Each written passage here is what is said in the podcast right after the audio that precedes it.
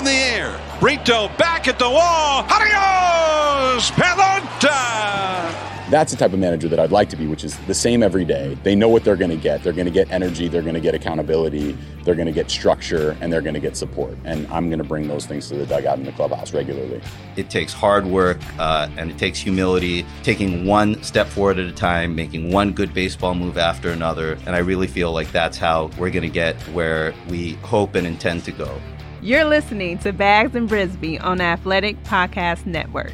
Welcome to episode 92 of the Bags and Brisbee podcast. I am Grant Brisbee. I am here with Andy Baggerly. Andy, how you doing? I'm doing good. How are you? I am doing well, and we are here to talk about oh god, a four-game series from Coors Field, which look, it, it didn't go swimmingly. The Giants lost 3 out of 4, but it didn't have that uh, that certain just dread, that certain uh, chamber of horrors feel that a lot of Coors Field games did. The Giants were generally in the game. They were close. They had some key bullpen collapses. They had this go wrong, that go wrong, but it, it didn't feel like a a debacle. Am I am I grading on a curve?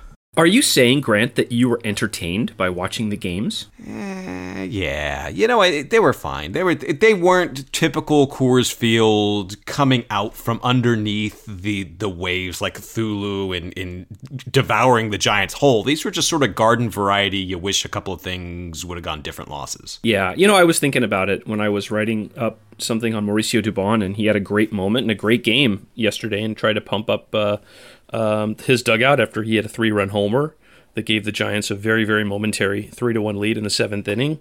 Um, really, the only scratch they had against Kyle Freeland all day. And, and I thought that was a great moment. That was really entertaining. You know, that was that was fun. That that had to energize the team. That that certainly had to be um, a moment where if you were watching at home, you got off your couch and might have yelled something too. And and I thought that's the whole reason. That's the whole reason they're back here playing. That's the whole reason they're going through all these protocols. And um, you know, because they know that you're going to tune in, you're going to watch, and you're going to watch for moments like that. And even if it ends with a loss at the end of the day, you know, it's almost like it's just it's healthy to have realistic expectations for you know for, for what you're going to get out of this season. And you know that was a great great moment. It was a great moment to watch and experience and be a part of and and um, i'm sure it was a great moment for him.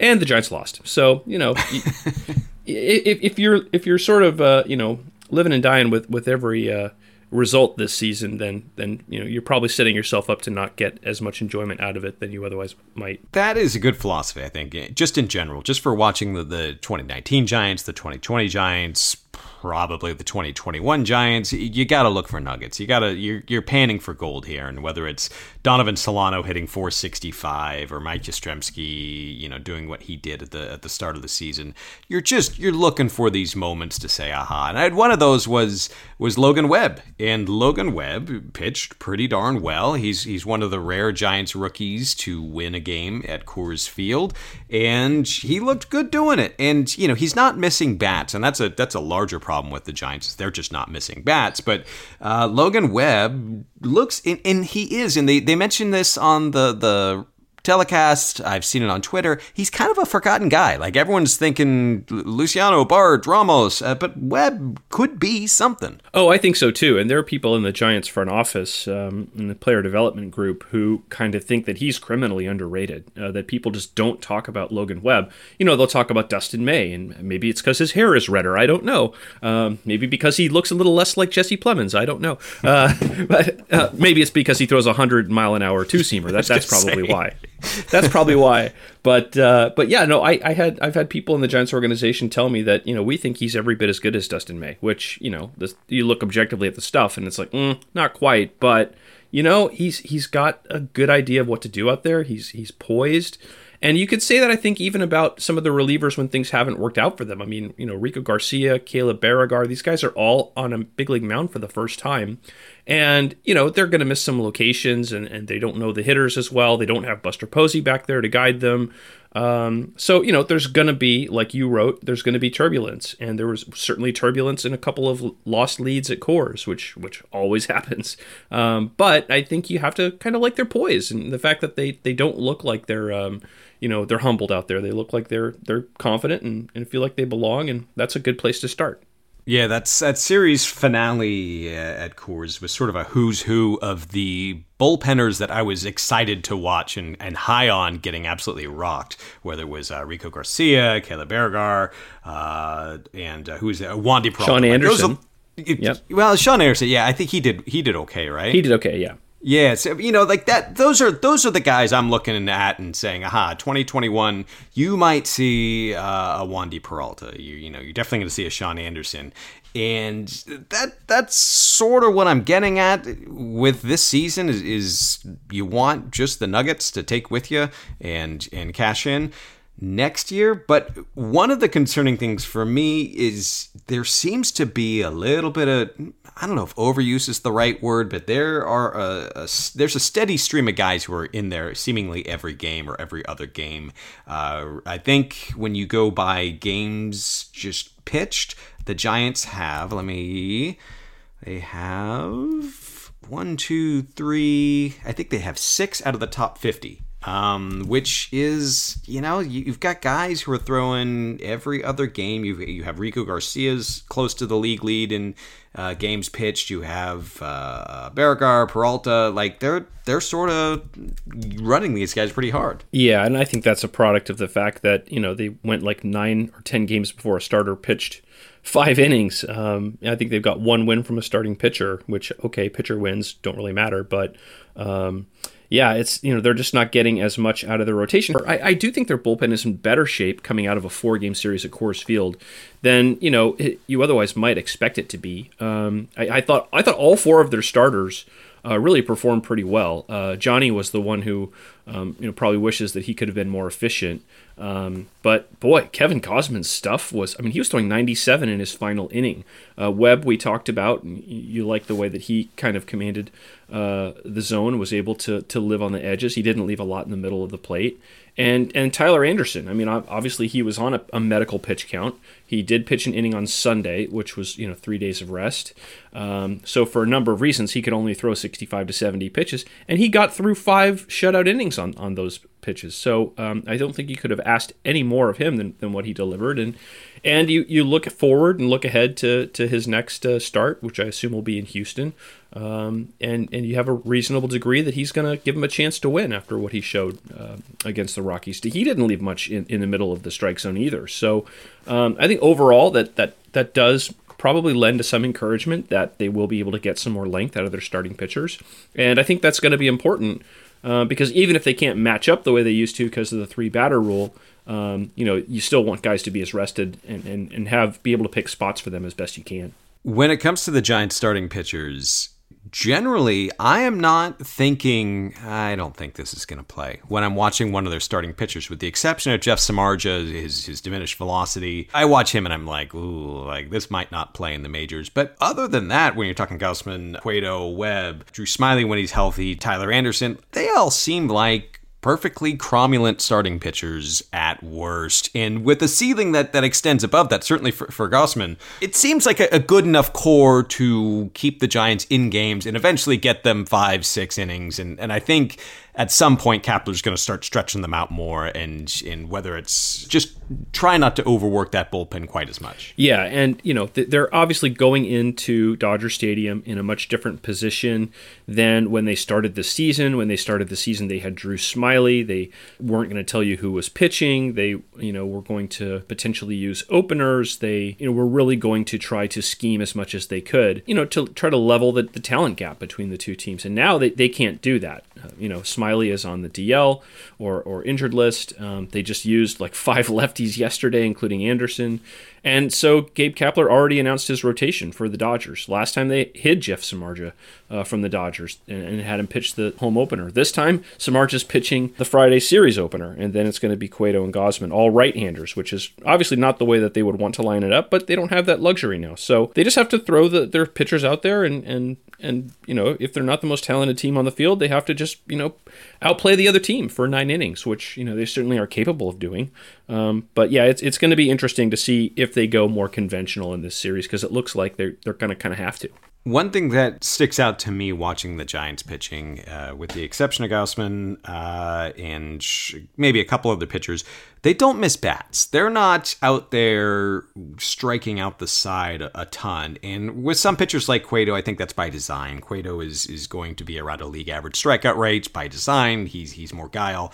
But some of the other pitchers, even when they have excellent stuff like uh, Logan Webb or Trevor Gott, uh, Conner Menez, they they're not whiffing a lot or they're not they're not missing bats and that's fine whatever it's not ideal but then it also comes with the flip side of they're not always in the strike zone too they they've walked four batters per 9 innings and that's a combination that is really really rough and it's something that that bears watching in this Dodgers series. Yeah, I think that's a good point and we know that strikeout to walk ratio for both hitters and pitchers is something that they are really really um, looking at all the time with everybody that they look to acquire or every roster move they seek to make. It's they just find it to be incredibly predictive, uh, more so than most uh, stats. And and yeah, I, I would agree with you. Whether it's um, uh, you know getting more outs by missing bats or, or, or getting guys to embrace um, uh, you don't have a lot of people who have a wipeout pitch. Uh, Kevin Gausman's right. splitter, when it's on, it can be a wipeout pitch. Logan Webb's got a really nice slider, but it doesn't have the kind of sweep that you know a wipeout slider would have. Um, so yeah, it's it's uh, you know you can't just wave a magic wand and and give everyone a, a wipeout pitch. You know, I'm Oprah. You have a wipeout pitch, and you have a wipeout pitch. But um, but that's that's sort of where they are, and uh, that means that they're going to have to be even more. Um, uh, on on the money when it comes to shifting and, and being more efficient on balls in play. And whoops, they haven't been, which you wrote about the other day, um, both in terms of uh, the shifts not necessarily being super successful early, and also just flat out just just mi- making misplays. I mean, that's uh, that's got to be really really damaging for a team that relies on a lot of contact for outs. That is exactly the segue I was looking for because this is a bad defensive team, and I I keep looking at the names. And I'm not sure what we expected. You have Evan Longoria. He's he's pretty darn rock solid at, at third base. Uh, Brandon Belt might have lost a step, but he's he's he's fine at first. But, you know, Brandon Crawford, former gold glover, I'm not sure he's quite the same Brandon Crawford that we've been watching. Uh, you know, this year he's made some nice plays. There is a steadiness on those plays in the hole. He still has the great arm. It's not it's not quite jaw dropping. Maybe he just hasn't had the opportunities to, to pull our jaws down uh, in the field. But other than that, it's, it's a pretty rough defensive team. Yeah, I would agree with that. And I think I looked yesterday, and um, the Giants have the the lowest uh, WAR uh, at the shortstop position in the major leagues. It was definitely running in the the negatives. Um, and and you do wonder if Brandon Crawford is going to play a lot less um, against. Uh, you know, maybe not just against lefties. Um, you know, they, they certainly have Donnie Solano, who they can't take out of the lineup right now. Um, there's going to be a lot of days when they'll have Longoria, and then maybe they want to play Dubon at second base and uh, that would leave Solano at short. Um, and, and, he's no great great shakes at shortstop either. But uh, you know, it, it may come to a decision where Brandon Crawford's glove doesn't keep him in the lineup if he's if he's not hitting. And that's an important point because the Giants are consciously making a lot of decisions to get more offense in the lineup. When you sign Wilmer Flores to a two-year deal, you are making a conscious decision that he can score more runs or score enough runs or, or, contribute to enough runs than his defense allows. And you're saying, okay, we're going to make that sacrifice. And when you're going with uh, Mike Yastrzemski in center field, where he's a tick below average, and you don't you don't have Billy Hamilton out there, you don't have Steven Duggar, you're saying, well, this will allow us to put other offensive guys in, in the corners will make that trade. And they're making these trades all over the diamond. And, and the compact is that we're going to get more runs out of it. So it's going to be a net positive for us. When you're looking at Crawford, that net positive just isn't there right now. If you're if you're playing him for defense and you're saying, well, he's going to prevent more runs, uh, it's going to be worth it in the end. It, I'm just not seeing it so far this year, and that's it's going to be a real tricky question that the front office has to navigate. Yeah, I mean, they, they're going to try to be as respectful as they can to these decorated veterans, knowing that they're not really a part of of of their future. And um, and how do you sort of gently coax them out the door? And oh wait Hunter Pence you came back. Wait no we gave you a scooter. What, what are you doing here? Um, yeah, and now he's yeah they're just I, that that's what I don't understand about the Hunter Pence thing about the signing. I realize he's there to help the clubhouse. He's there because okay he makes some sense against left-handed pitching but you know what? If he really keeps struggling like he has, the Giants are right back in the same awkward PR position that they were when eh, he left last time and he basically was a shadow of his former self. It's just like I don't get it. And and we, we thought Pablo Sandoval might have been one of the roster cuts when they cut down from 30 to 28. It ended up being Steven Duggar because his lefty bat doesn't really fit the, for the Dodgers series and he was up pretty much just to run down fly balls at Coors Field. And Andrew Suarez, they sent him down, which that I don't understand either. Don't you want as many lefties as possible against the Dodgers? But um, you know, yeah, we all thought that Pablo might have been uh, on the bubble there, just because he hasn't looked in shape. He hasn't. They haven't trusted him to play third base. But they've yeah they've got this veteran problem, and at some point, and we know that okay they're already four games back. The Rockies and Dodgers have kind of have some separation in the standings here. Uh, there's there is a possibility to get in as a wild card. The Giants are only two games under 500. There's a long way to go. We all know that, but you wonder at what point they would just you know turn the page and they realize that every at bat they give to a Hunter Pence, to a Pablo Sandoval, to a Brandon Crawford is is not really serving their long term interests. And I do think that point will come. Crawford's under contract for next year. That's a trickier d- decision. But one thing that makes everything just a little less tricky is, is, that there are no fans. And when you're signing Pablo Sandoval and you're signing Hunter Pence, uh, you at least you're not doing it totally for fan service. That's not how the Giants operate. But it's it's a perk. It's a cherry on top of the sundae. And if you're thinking, well, if, if we're gonna have uh, we need a right-handed part of a platoon, why not this fan favorite that that can't hurt you know the calculus? But there's no fans. You're not worried about someone coming up from turlock for their one game of the season specifically because their kid is the big world's biggest hunter pence fan. It, it's it's not quite there. And when Pence left and went to the Rangers, I wrote it's one of my first articles I wrote for the Athletic saying that this is great because if he struggled with the Giants, that was going to be the most uncomfortable year ever. And part of that had to do with playing in front of the fans and the, the fans who, when he would switch from left to right field in the middle of a game, would get a standing ovation from the fans down the right field line. That's not quite there this year, and that's part of the equation. I, I, I would have to think. Yeah, I, I, would agree with that. Um, you know, yeah, it's you have those guys when they signed Pence uh, um, and they brought back Pablo. The people who didn't like it often would say, "Oh, they're just here to sell tickets." And well, like you just pointed out, there are no tickets to be sold. Um, so uh, there, there was one guy who tried to um, get a drone view of the game in Minnesota, and, and that, I think he might have gotten arrested and prosecuted for that. Um, but yeah, unless you're sitting in a kayak next to um, McCovey Cove Dave, that's about as close as you're going to get to watching a Giants game this year. Um, and so, yeah, you're right. That incentive isn't there. And I, I don't really imagine that having Hunter Pence on the team is going to make a big impact in TV ratings from you know, if if he played tonight versus if he didn't. Um, so yeah, you're right. That's a, that's one big um, advantage that they saw to to signing him that that doesn't really exist. I will say, so we're talking about 31 plate appearances from Hunter Pence. He is one for 31. Well, I guess one for 29 if you're just going by at bats, which is eh, not great. Uh, it might be historically awful when it comes to starts. But I, I, when I watch him play and I watch him swing the bat, I, I think he's had at least a couple hard hit outs. I'm not he seems like someone who is just sort of snake bit a little bit right now. He's maybe he's not the same player he was with the Giants, of course. I still think that the guy from last year wasn't a complete fluke, and that he might still be in there. And there's there's utility in having him do this and he might be a better bet when it comes to that right-handed part of a platoon than than Jaylin Davis for just the 2020 season.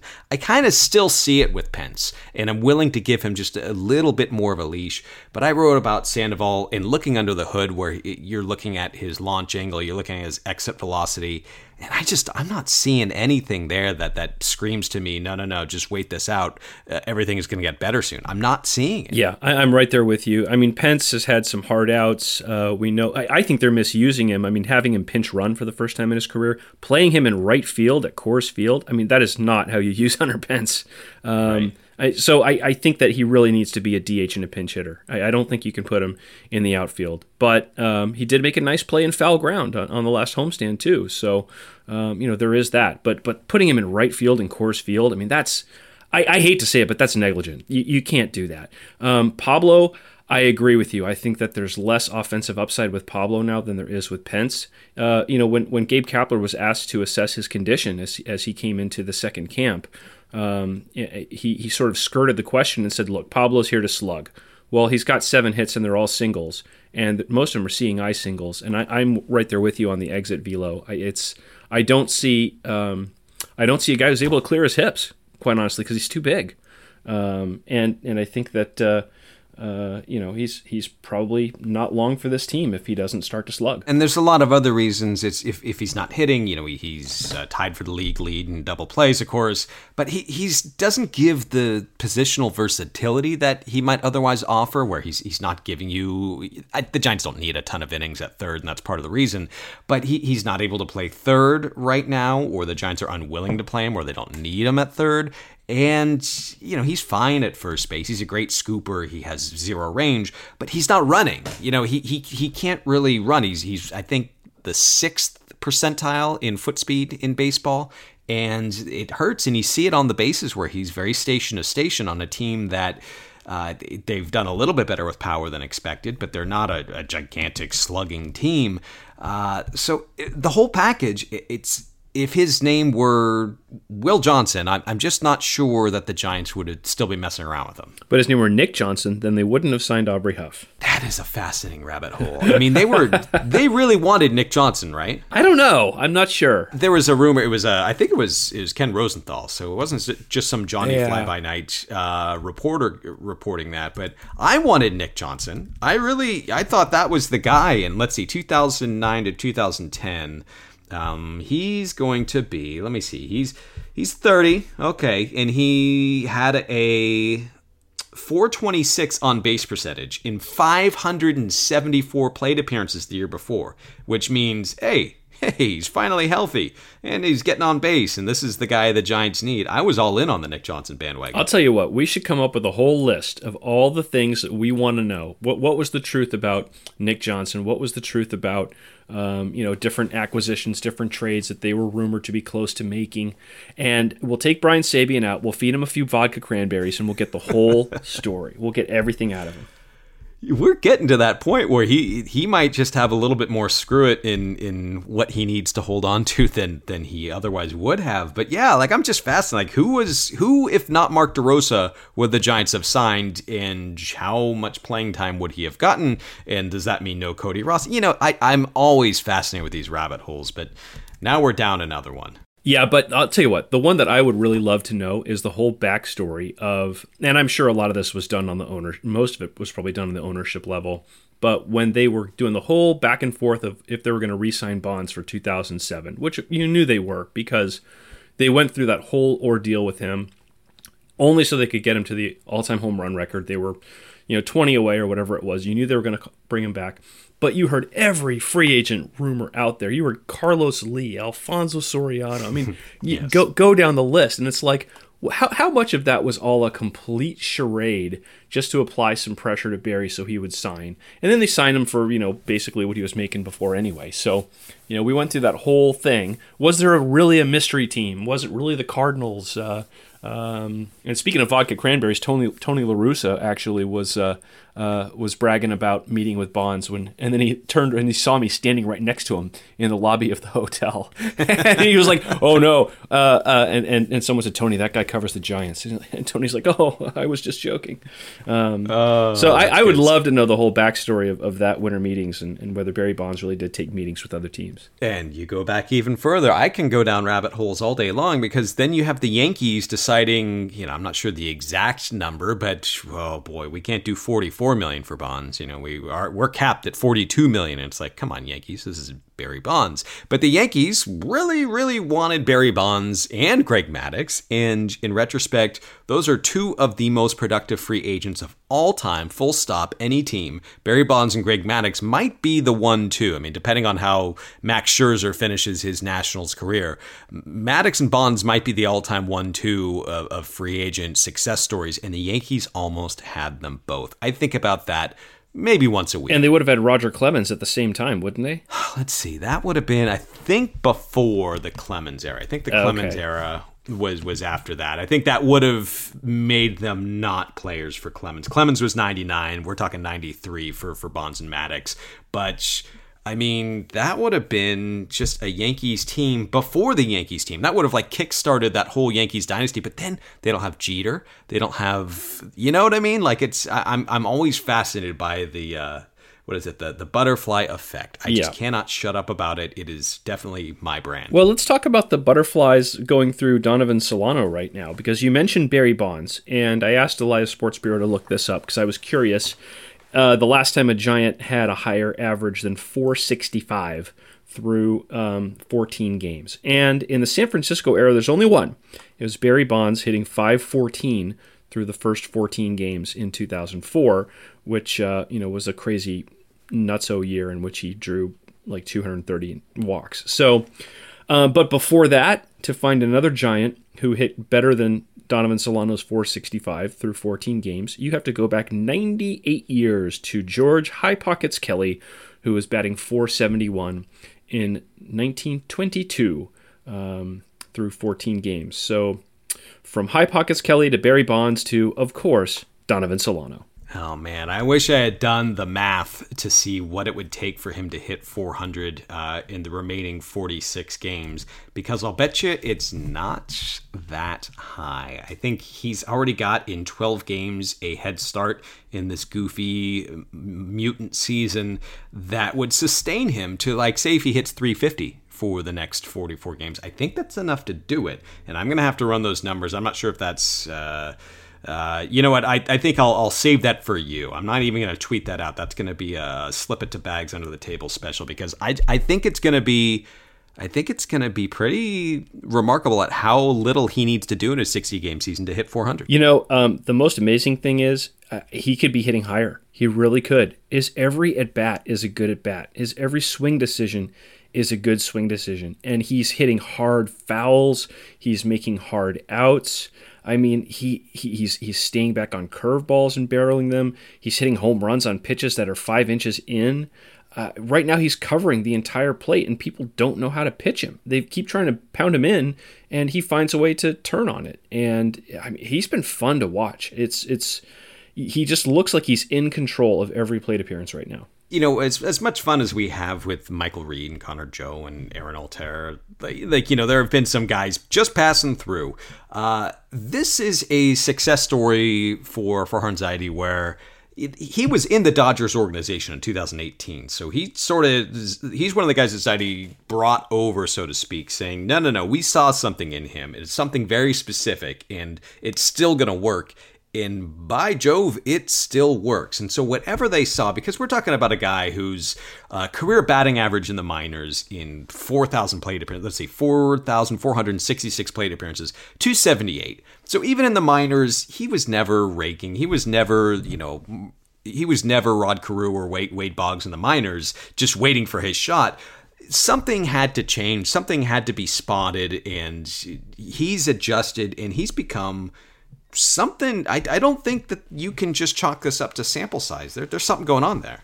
I'm just laughing looking at his baseball reference page because everyone said, well, he hit 409 on balls in play last year, so he's clearly not going to do that again. He's a huge regression candidate. Well, guess what? It's 14 games, but you know what he's hitting on balls in play right now? 514. He's hitting 514 on balls in play, and this is a great stat. Not only does he lead the NL in batting average right now, but here's his offensive winning percentage, which is the percentage of games a team with nine of this player batting would win, which it's sort of hilarious to think of nine Donovan Solano Solano's like cloned, and one of them, oh, there's there's one of them catching, and there's one of them at third base, and there's one of them in center field. Uh, percentage of games a team with nine of this player batting would win, assuming average pitching and defense. And that winning percentage, friend, is 893. If you had nine Donovan Solanos batting for you, you would be winning almost nine games out of 10, which is crazy. And the ones you'd lose would be because he allowed a passed ball or something. Yeah. Which he's never caught before. His brother's a catcher, and he's not a catcher, so. But I think one thing that people should keep in mind when it comes to batting average and balls in play, it's an incredibly, just phenomenally useful stat. It can tell you, it can just really give you a hint whether or not someone is having a lot more bloops fall in, a lot more seeing eye ground balls. Like it's it's a legit stat. But there are also players who consistently do well with it, and they are players Ichiro uh, Tony Gwynn, Rod Carew. You know what I mean? They, they have high batting averages on balls in play, and you can't just point and say, well, Ichiro, that guy was a 19 year fluke, because you know that's not exactly what's happening. Uh, but so it's just a matter of can you hit the ball hard? Do you have a plan up there? Uh, what's your approach? How are you executing it? I'm not saying that Donovan Solano is Ichiro, Tony Gwynn, or Ty Cobb, but I don't know. Maybe he is. Yes, He you are. Run with it. Sure. Yeah, why yeah. not? He, hasn't, he hasn't shown that he's not so far. Um, I mean, you know, the thing that's baked into this obviously is is home runs are not part of the equation. So if if you are not a home run hitter, but you're a contact hitter, you better have a good batting average on balls in play, or else um, you know you're not having a good season. Um, but yeah, there are years that Barry Bonds has hit like you know 270 um, on balls in play, and you think, oh boy, he was totally unlucky. But oh no, he also hit 73 home runs that weren't baked into that calculation. Um, so uh, yeah, it's it it does tell you like how things should generally even out. I mean, the league batting average on balls in play is usually like around 295 or something like that. Uh, but you know, if you're making hard contact, it's probably going to get between people, and you're probably going to hit it where people have to run a long way to try to get it in a short amount of time.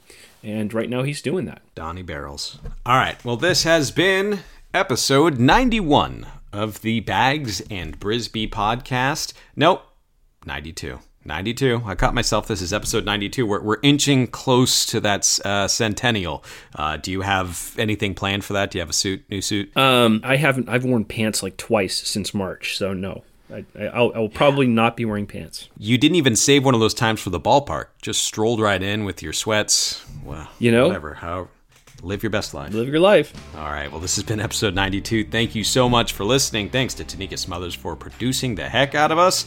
And we will be back on Monday to talk about Dodger stuff. Dodgers stuff. Dodger Stadium. It's been too long. All right. Thanks for listening. We'll see you then.